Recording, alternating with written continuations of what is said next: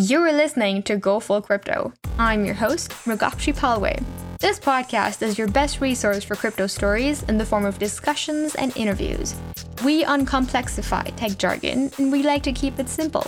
My co host, Keegan Francis, and I, we're here to empower you with the knowledge you need to confidently navigate your way into the world of crypto. Join us as we embark on the journey of driving the adoption of cryptocurrency. Join us in Going Full Crypto. The thoughts and opinions expressed by Keegan Francis, Mrugakshi Palway, and the guests interviewed on the Go Full Crypto podcast are solely their own. At no point in time should the topics of discussion be construed or taken as investment advice. Keegan Francis, Mrugakshi Palway, and their guests on this podcast will not be held accountable for any losses. The content discussed on the Go Full Crypto podcast are intended to be for informational purposes only. Welcome to episode 8 of the Go Full Crypto podcast. In this episode, Mrugakshi and I are going to cover the triggers of the various crises that have taken place on the planet thus far. Economic crises, that is. In the past, there have been a number of them, and they've all occurred for a variety of different reasons.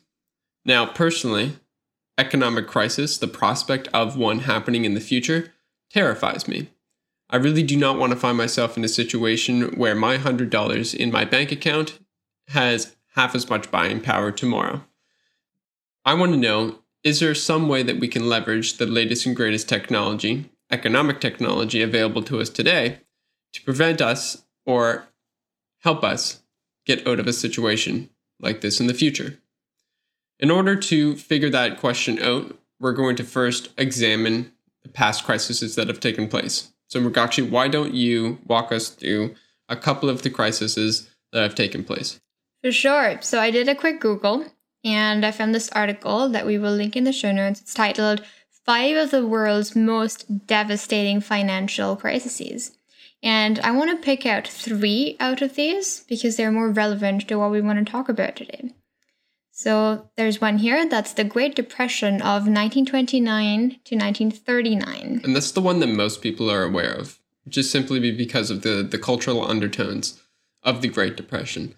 A lot of people don't really know what caused it, but after you reveal the next couple, we'll, we'll see that there's a common thread between each of the economic crises that have uh, befallen our planet. Yeah, absolutely. One that I didn't know of is this next one, the Asian crisis of 1997. Um, and well, this was during the time that I was born and uh, well, I was alive, and uh, I still like hadn't heard of it, didn't read it in history books, or just wasn't aware of it. Because yeah, I didn't I know what it, happened either. It wasn't talked of, but it seems like a pretty big deal if it's listed on the five most devastating financial crises. And yeah, that's the Asian crisis of 1997. And if I was to read a small snippet of this uh, particular crisis, um, it says, and I quote, speculative capital flows from developed countries to the East Asian economies of Thailand, Indonesia, Malaysia, Singapore, Hong Kong, and South Korea had triggered an era of optimism that resulted in an overextension of credit and too much debt accumulation in those economies. Yeah, and just to pinpoint and highlight the, the part of that sentence that is the common thread. It's the overextension of credit, which basically translates to consumers slash businesses loaning or getting too many loans and not being able to pay them back eventually. So an overspending or an overzealous uh, uh, credit economy. Well, it, economy. it goes both ways too. So if businesses want uh, more loans and are getting more loans, it's also the bank offering loans to um, businesses that maybe already have too many loans. So it's uh, like it said also in the statement, an over optimism. So the optimism is on both sides. The business feeling like they can have that much productivity if they had more money, as well as the bank believing that over optimistic yeah. idea. Uh, and then the third one out of these five that we wanted to share is the financial crisis of 2007 2008. And this is the housing crisis uh, that started in the United States and it basically toppled uh, economies all over the world. And we call it a, housing crisis. And the, the crisis that happened in 2008 actually has a couple of root causes. One of which is, yeah, the housing crisis. But underlying to that, it's the mortgage default rates. It's people not being able to keep up on the mortgage payments that uh, that they're supposed to be keeping up on, and that had a ripple effect that eventually, uh, you know, caused uh, the entire economy to face collapse. Yeah, and again, it goes both ways. Um, over optimism in the the fact that oh, the real estate is one of the most solid markets ever. Real estate is not going to fail. Um, and again, the over optimism in banks loaning out money to lenders that were not credit worthy. Yeah. So, um, if we were to explore the common theme in these crises in greater detail, it is to do with too much credit that accumulates too much debt with not enough productivity growth to keep up with paying back on that debt. Right. And that's exactly what causes a, a, collapse or a contraction in the economy. And these crises can have various repercussions. So, like the aftermath after it crashes, what exactly takes place? Sometimes it's inflation, sometimes it's, it's a depression event, like in the 30s, like the Great Depression.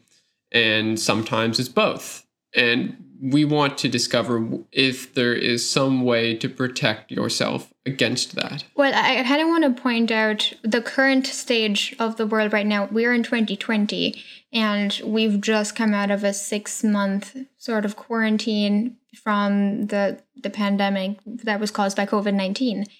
And COVID 19 was a trigger for stimulating the economy with with money because the economy needed it.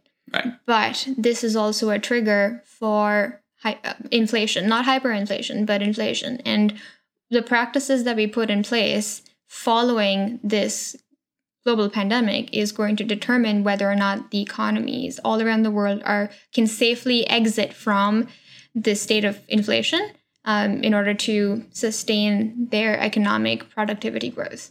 Yeah, and so let's just take a moment to observe why we had a mini economic crisis in March of 2020. And like you rightfully pointed out, COVID is is kind of like the pin that popped a, a bubble of sorts.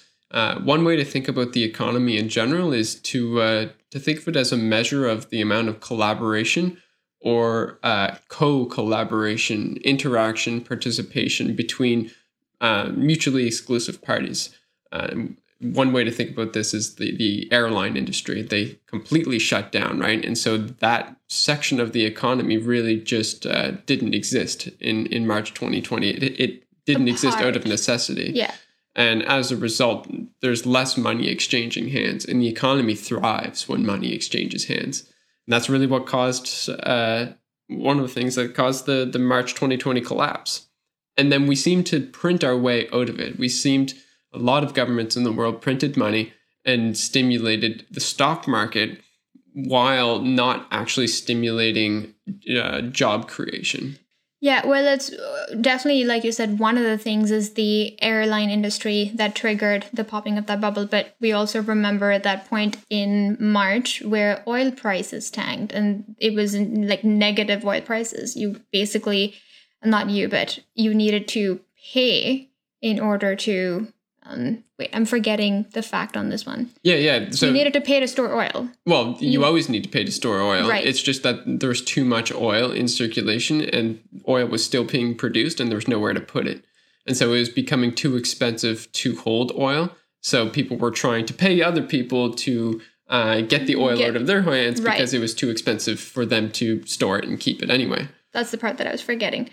Yeah, thank you. And I remember, like, we've never seen prices as low as we've seen with respect to oil here in Nova Scotia. I remember it was with around 60 cents um, at some point in March or April. And yeah. it's crazy to. In... I think I was like seven the last time I saw that.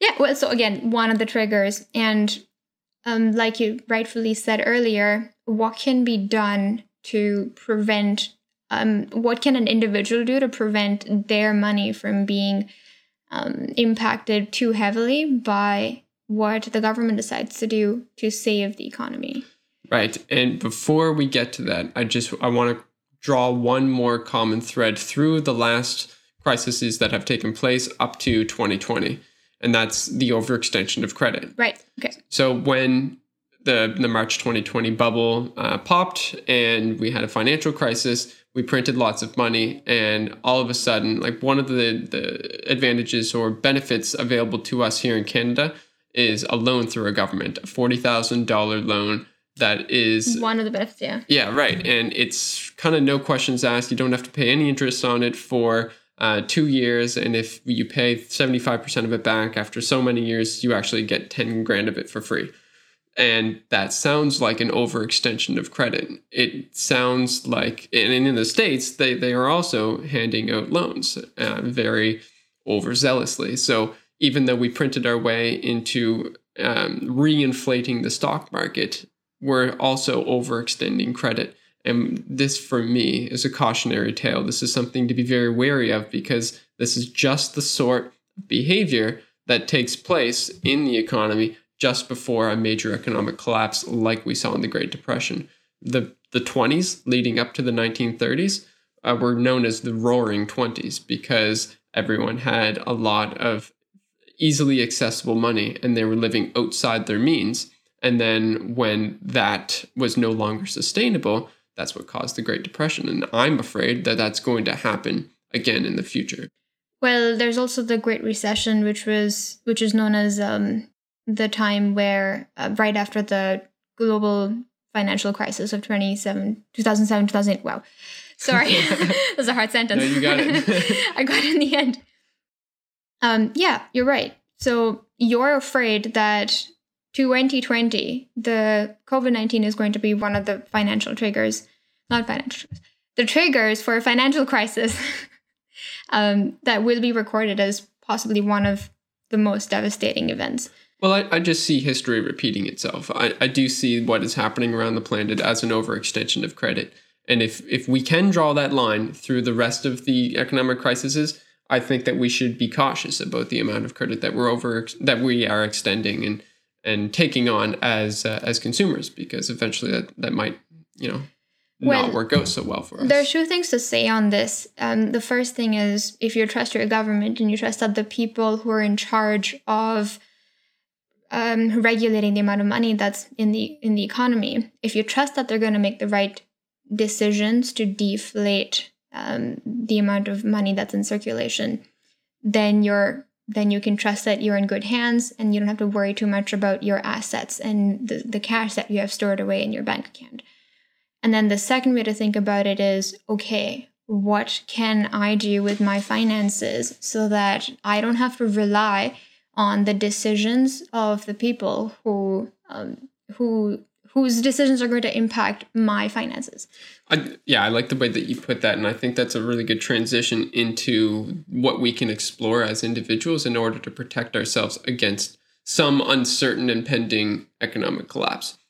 And well, I, I did have a comment on, on one thing you said. If you trust your government, and I, I actually do, I trust the Canadian government. I believe that they have the best intentions, and I believe that they're capable. The thing that I, where I draw the line is uh, I do think that humans often make unintentional errors or they're misguided or they don't know what they don't know. And eventually we're, we make mistakes. Even if we have the best intentions, we make mistakes. And so I'm in favor of adopting a cryptocurrency based system for many reasons. One of those reasons is that it's simpler and it's out of the hands or it's out it's not the control of these cryptocurrency systems and their supply of money uh, is not in the control of humans. So in that way, like humans don't have the same ability to make mistakes with certain cryptocurrency systems in the same way that they have the ability to make mistakes with um, manipulating the supply of Canadian dollars or US dollars in circulation. So to break it down, you're saying that some cryptocurrencies are programmed in a way that uh, there's no outside influence can change what's already fated to be. Right. Yeah. Humans don't have the ability to manipulate the supply of certain cryptocurrencies. And I think that is one of the best things. One of the that's the best technology that we have available to us. You're right. You said supply to manipulate the supply. And that's an important thing just to bring some attention and light to because the crises that we talked about and even the, the two that we skipped out on, everything is based on supply and demand. Either too much supply and not enough demand or little supply and too much demand. Right. And that having an imbalance in that supply demand equation causes um, there to be a crisis of some sort. Well, we touched on that a little bit with the oil uh, in March 2020 when the oil supply. prices went below zero. Yep. Right. And I think we can. th- There was another oil crisis. The, the one of the ones on the list that we didn't mention was an oil crisis in 1973, is known as the OPEC oil crisis.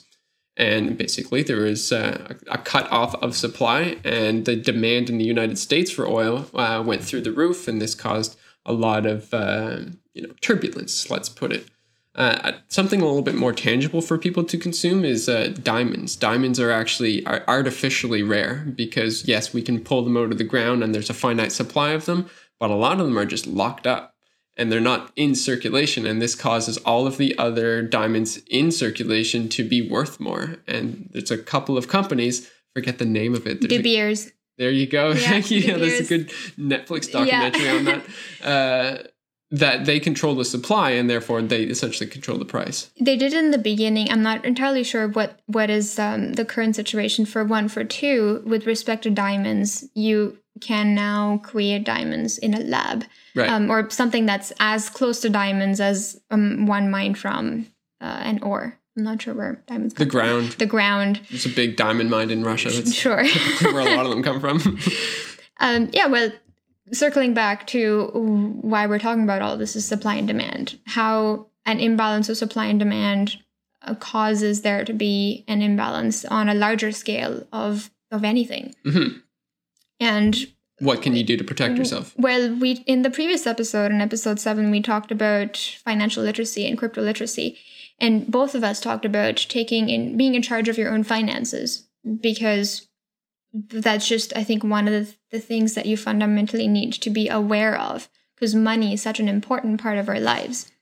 So, how do we protect ourselves from a potential impending financial crisis? And how crypto is one of the solutions. Investing in certain crypto assets is one of the solutions, is what I think we should talk about next. Awesome. So one of the reasons, one of the ways that I choose to protect myself uh, against these events, these economic crises, is by adopting a technology that I see as less risky than staying in the monetary um, system that is currently available to us. That's Canadian dollars for us. And I see there as being a certain amount of risk in being in the Canadian dollar system. And so, in the go full crypto spirit, uh, we're moving out of Canadian dollars and into something a little bit less risky from my perception, that- and that is Bitcoin. And you're laughing. Tell me I'm- why. I just, it's so funny. Um, I com- I'm agreeing with you. I'm like, sure, this is what you're doing. it's just in the eyes of so many people, um, Bitcoin is way more riskier to invest in than staying in Canadian dollar. And it's so funny that you're saying, well, I'm opting out of something that is less, more risky into something that is less risky, which is Bitcoin. Right. Well, I mean, the reason why I see it as so risky is for the reasons that we um, explored earlier in this episode. You should state the reasons why you think that Bitcoin is a less risky asset than being in a fiat or like a government currency. Right. So government currencies are not capped in terms of their supply. And I see, I'm making observations about what's going on in the cl- in the planet right now in the globe. We've got high unemployment. We've got an overextended credit system. Uh, there's a particular statistic with respect to Canadian uh, debt, and consumer debt is at an all-time high, which basically means people are carrying a lot of credit card debt, and uh, eventually, that if we don't do something to curb that, and unemployment keeps going up, that's a, that's a really bad recipe. And so, who's going to be affected by that? Well, the people that are going to be affected by that is people who are holding the Canadian dollar. And because we may need to print ourselves out of that situation. And when we print money, the value of our money goes down, uh, the buying power goes down, and with respect to other assets, other assets go up. So I'm holding Bitcoin because I it's kind of like I'm shorting the Canadian dollar. and for people who don't don't really know what that means, it means I'm betting against the Canadian dollar. Um, but I'm also betting against the U.S. dollar and other other world assets. Uh, the reason why I have so much faith in cryptocurrencies and one in particular Bitcoin is because of essentially the cap supply and the mechanism in which uh, more supply comes into circulation And we covered that pretty extensively in uh, the episode about mining, how mining works. I believe that's episode five. Yeah. And just to recap, there's 21 million Bitcoin. No one can change that. And I love that fact that no human has the ability to manipulate that supply. And that's why I see it as less risky. Okay, but you are you a diverse investor or is most of your net worth in Bitcoin? Uh, I definitely diversify my cryptocurrency investments. Uh, there is an interesting kind of cryptocurrency called a stablecoin, and that's a coin that is pegged to a real world asset. And so if I hold uh, one TUSD, it's called a tether, it is equivalent to holding one dollar of US dollars. Uh, so a one dollar bill, and it has all the benefits of cryptocurrency. Um, so I'm able to transfer it over borders and all that good stuff, and it also holds its value. And a certain amount of uh, my cryptocurrency is in the, these kinds of stable coins that allow me to uh, to hold value over time and not be exposed to the volatility in cryptocurrency. All right, but you well, stable coins are still pegged um, to the dollar value in in the like in the real world. So even if let's say the US dollar fails or the purchasing power, the buying power of the US dollar is significantly decreased, your one tether is still representative of the real world US dollar. Cool. I'm glad you brought this up. So, what I am doing with my stablecoins is I'm actually invested in a bit of a savings account, if you will. There's various uh, cryptocurrency services out there that allow me to deposit my my tether, my US dollar stablecoin, and earn a percent of interest for having it with them, having it with that service. And basically, all banks work like this. But the interest rate with banks for holding your US dollar in banks can be as low as 0.08%, which is an absolutely horrendous rate of return. So if inflation goes up by 3% in a year, if your supply goes up, then your essentially your US dollar devalues by about 3%. Now, if I'm getting a better savings account rate than 3%, let's say I deposit my my stable coin, my stable USD in a cryptocurrency that offers me 5% return, then even if the supply is inflated by 3%, I'm still in, in the positive. I make that 2% margin. Okay, but you're not really investing your your money into an asset because stablecoin is sure a crypto asset, but it's it's not something that grows in its value over time. It simply is a way to hold a stable value. That's right. So my question to you is in order to protect yourself against an economic crisis, would you wouldn't put your money in a stable coin? No. But if it wasn't in Bitcoin, how do you choose your assets? Do you how have you diversified your investment portfolio to make sure that your money is in places where it will grow over time? That's that's a really deep question, and I, I, think that's a perfect topic for our next episode. Okay. Uh, because I think that any cryptocurrency can be evaluated on a number of different metrics, and one of those metrics we touched on already. It's this. It's how scarce is it?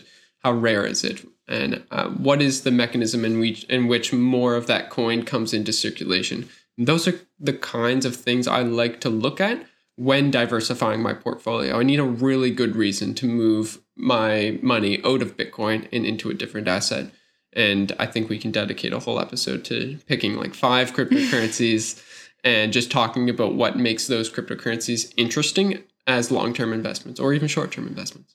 Yep, that sounds good. In my case, um, I'm not shorting the Canadian dollar because at the end of the day, I still have to pay my bills in Canadian dollar, which right. is why it's necessary that some amount of money is liquid, is available to me when I need it. And I definitely. Me as well.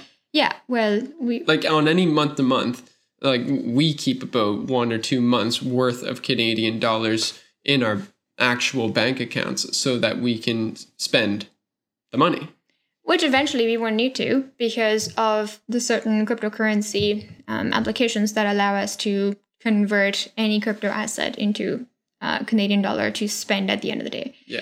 But we can, again, talk about that later. Um, so we've t- touched on a little a little bit on how to protect yourself against this, and I feel like in order to really get deeper into that topic, the next episode we will dedicate to analyzing a cryptocurrency asset. Just a really quick disclaimer, we are experts in cryptocurrency, but you if you trust stocks more or investing into um, like an asset that isn't in crypto, that's also completely up to you. We're not saying that crypto is the only savior of um, uh, sustaining your money. Yeah, and- But it's like, what we know about. Exactly. Yeah. Yeah. I, I mean, like, just another plug on cryptocurrency. Uh, it's been mentioned in this in the crypto sphere that it's semi-detached from the happenings of the global economy or the stock market. And and the reason why I would like the the point that I would bring up to to back up that that claim is uh, in March 2020 when the stock market crashed, the government was able to inject cash directly into the stock market to re-inflate it. And that is just simply not something that people can really do with the cryptocurrency market. If the cryptocurrency um, bubbles per- burst, like we all have to deal with that bubble. And I'm okay with that because I know that no one is manipulating it. Uh, to me, the government reinflating the stock market is a manipulation of it because essentially what they did was print lots of money at the expense of the taxpayer in order to reinflate the economy but they didn't at the same time they did not fix the unemployment and so now we've got this weird dichotomy. Yeah, just to also be very clear, when you say the government um, instilled, not instilled, stimulated the stock market with money, we're very specifically talking about the US markets. Is that because do you have any other markets that you were thinking of when you said no that, that's that's the main one. Like I, i'm not very well versed in uh, other countries. Uh, i mostly follow canadian and and uh, united states po- uh, Uh, economies yeah, because we live on this side of the world, and that makes sense with relevance to the stock market. But with respect to the cryptocurrency market, I just want to make this dis- distinction that the crypto market is worldwide, Yeah. just like the internet.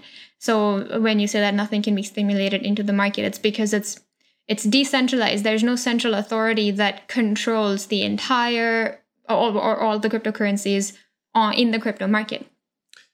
I, I did want to like plug in a, little funny tidbit. Uh, Sure, go ahead. So the United States had these stimulus checks worth twelve hundred dollars Oh, a yeah. piece, right? And so around the time that they were issued and actually made it to the to uh, the uh, the actual citizens of the United States, there was a an uptick, like a recorded uptick of purchases for exactly twelve hundred dollars worth of Bitcoin on some of the like the major cryptocurrency exchanges like Coinbase and Gemini. And I just find that hilarious because here we just said that uh, the the government can't like stimulate the cryptocurrency economy, but really they indirectly did. They issued this money, they printed it, they gave it to their citizens, twelve hundred dollars a piece, and a certain percentage of those citizens immediately took that twelve hundred dollar check and pumped it into Bitcoin, which that just makes me laugh a little bit. Well, yeah. okay, yeah, yeah, for sure. Um, and and speaking of that, uh, I didn't finish my sentence earlier with respect to not shorting the Canadian dollar. Yeah, please go on. Yeah. But I'm a no, I shouldn't say that. Okay, I am a cryptocurrency essentialist, and what that means is I don't have a very diverse portfolio. There wouldn't be more than five different cryptocurrencies that I invest in. That's because I'm I'm not interested in keeping up to what's happening in more than a select few number of crypto assets. And again, we'll touch on the, the various types of cryptocurrency um, investor you can be. And um, I'm just a cryptocurrency essentialist. And I love that. I love that perspective. It because crypt, investing in cryptocurrency, especially if you're in more than five of them, is it's almost a full time job. Just keeping up with what's happening. The, the pace of innovation in the cryptocurrency world is is blinding. It seems like every day there's a new kind of cryptocurrency with all these different features that didn't exist before. And being an essentialist is sounds really stress free. Uh, you sounds like a wonderful life. Yeah, well, I came to this conclusion after th- two two years of trying everything out. Right. And uh, we have created a video on the kind of cryptocurrency investors we are, so we will publish that when it's fully produced. Um, but I just wanted to plug in how I um, protect my my assets or protect my money in the form of assets is just by being very essential with the number of um, cryptocurrency assets that I find are going to be of value and going to give me great returns in the future. Yeah, it, it kind of seems like the essentialism goes hand in hand with confidence in the things that you've invested in. Yeah, and that also requires a ton of research too, because it's not like I'm going to choose five, or I have chosen five, and like those are the ones that I put most of my money in. Um, but again, we're scratching the surface of a, a different topic, and I'd much rather stick to triggers of a crisis and how to protect yourself, diving deeper into how cryptocurrency is different. Sure. So why don't we summarize and, and wrap up this episode then? Yeah, for sure. So we initially started this episode with talking about the triggers of a crisis. We stated five of them. One was uh, the Great Depression in 19- 1930s ish. 1929 to 1930. Mm, then the Asian crisis of 1997, where we talked about uh, the overextension of credit and too much debt accumulation, just directly from this article itself. And then also talked about the financial crisis of 2007 2008. The common thread in all of them being an um, overextension of credit and an optimism or over optimism in the rate at which the economy was producing money. And after that, we talked a little bit about Keegan, your you being scared about an impending and potential financial crisis. Yes. And your strategy into safeguarding the your your assets, your your money. And then we talked a little bit about what I do and the, the kind of cryptocurrency um, investor I am. And we also touched a little bit on how cryptocurrency is different from the stock market or how the cryptocurrency market is different from each stock market because I would say it's how it's detached from the happenings of government regulated stock markets. Yeah, how it is detached from the regular happenings of government induced government regulated stock markets. Government regulated stock markets. I was trying to go somewhere else with the government induced stimulus. But yeah, sure. And then how the cryptocurrency market is also uh, more whole in a sense because it's more captive of what's of the innovations that are taking place and being born out of um, all around the world, countries and places all around the world, as opposed to uh, the stock market being mostly representative of what happens in some particular geographies. And uh, in the next episode, we are going to cover how we analyze any crypto asset before we decide whether or not we want to put money into it and whether or not we feel like it is a promising asset. Not feel, determined that it's a promising asset. Awesome. Do you have any parting thoughts, Keegan? No, that's that was a great summary. Okay, cool. Thank you for listening, everyone, and stay tuned.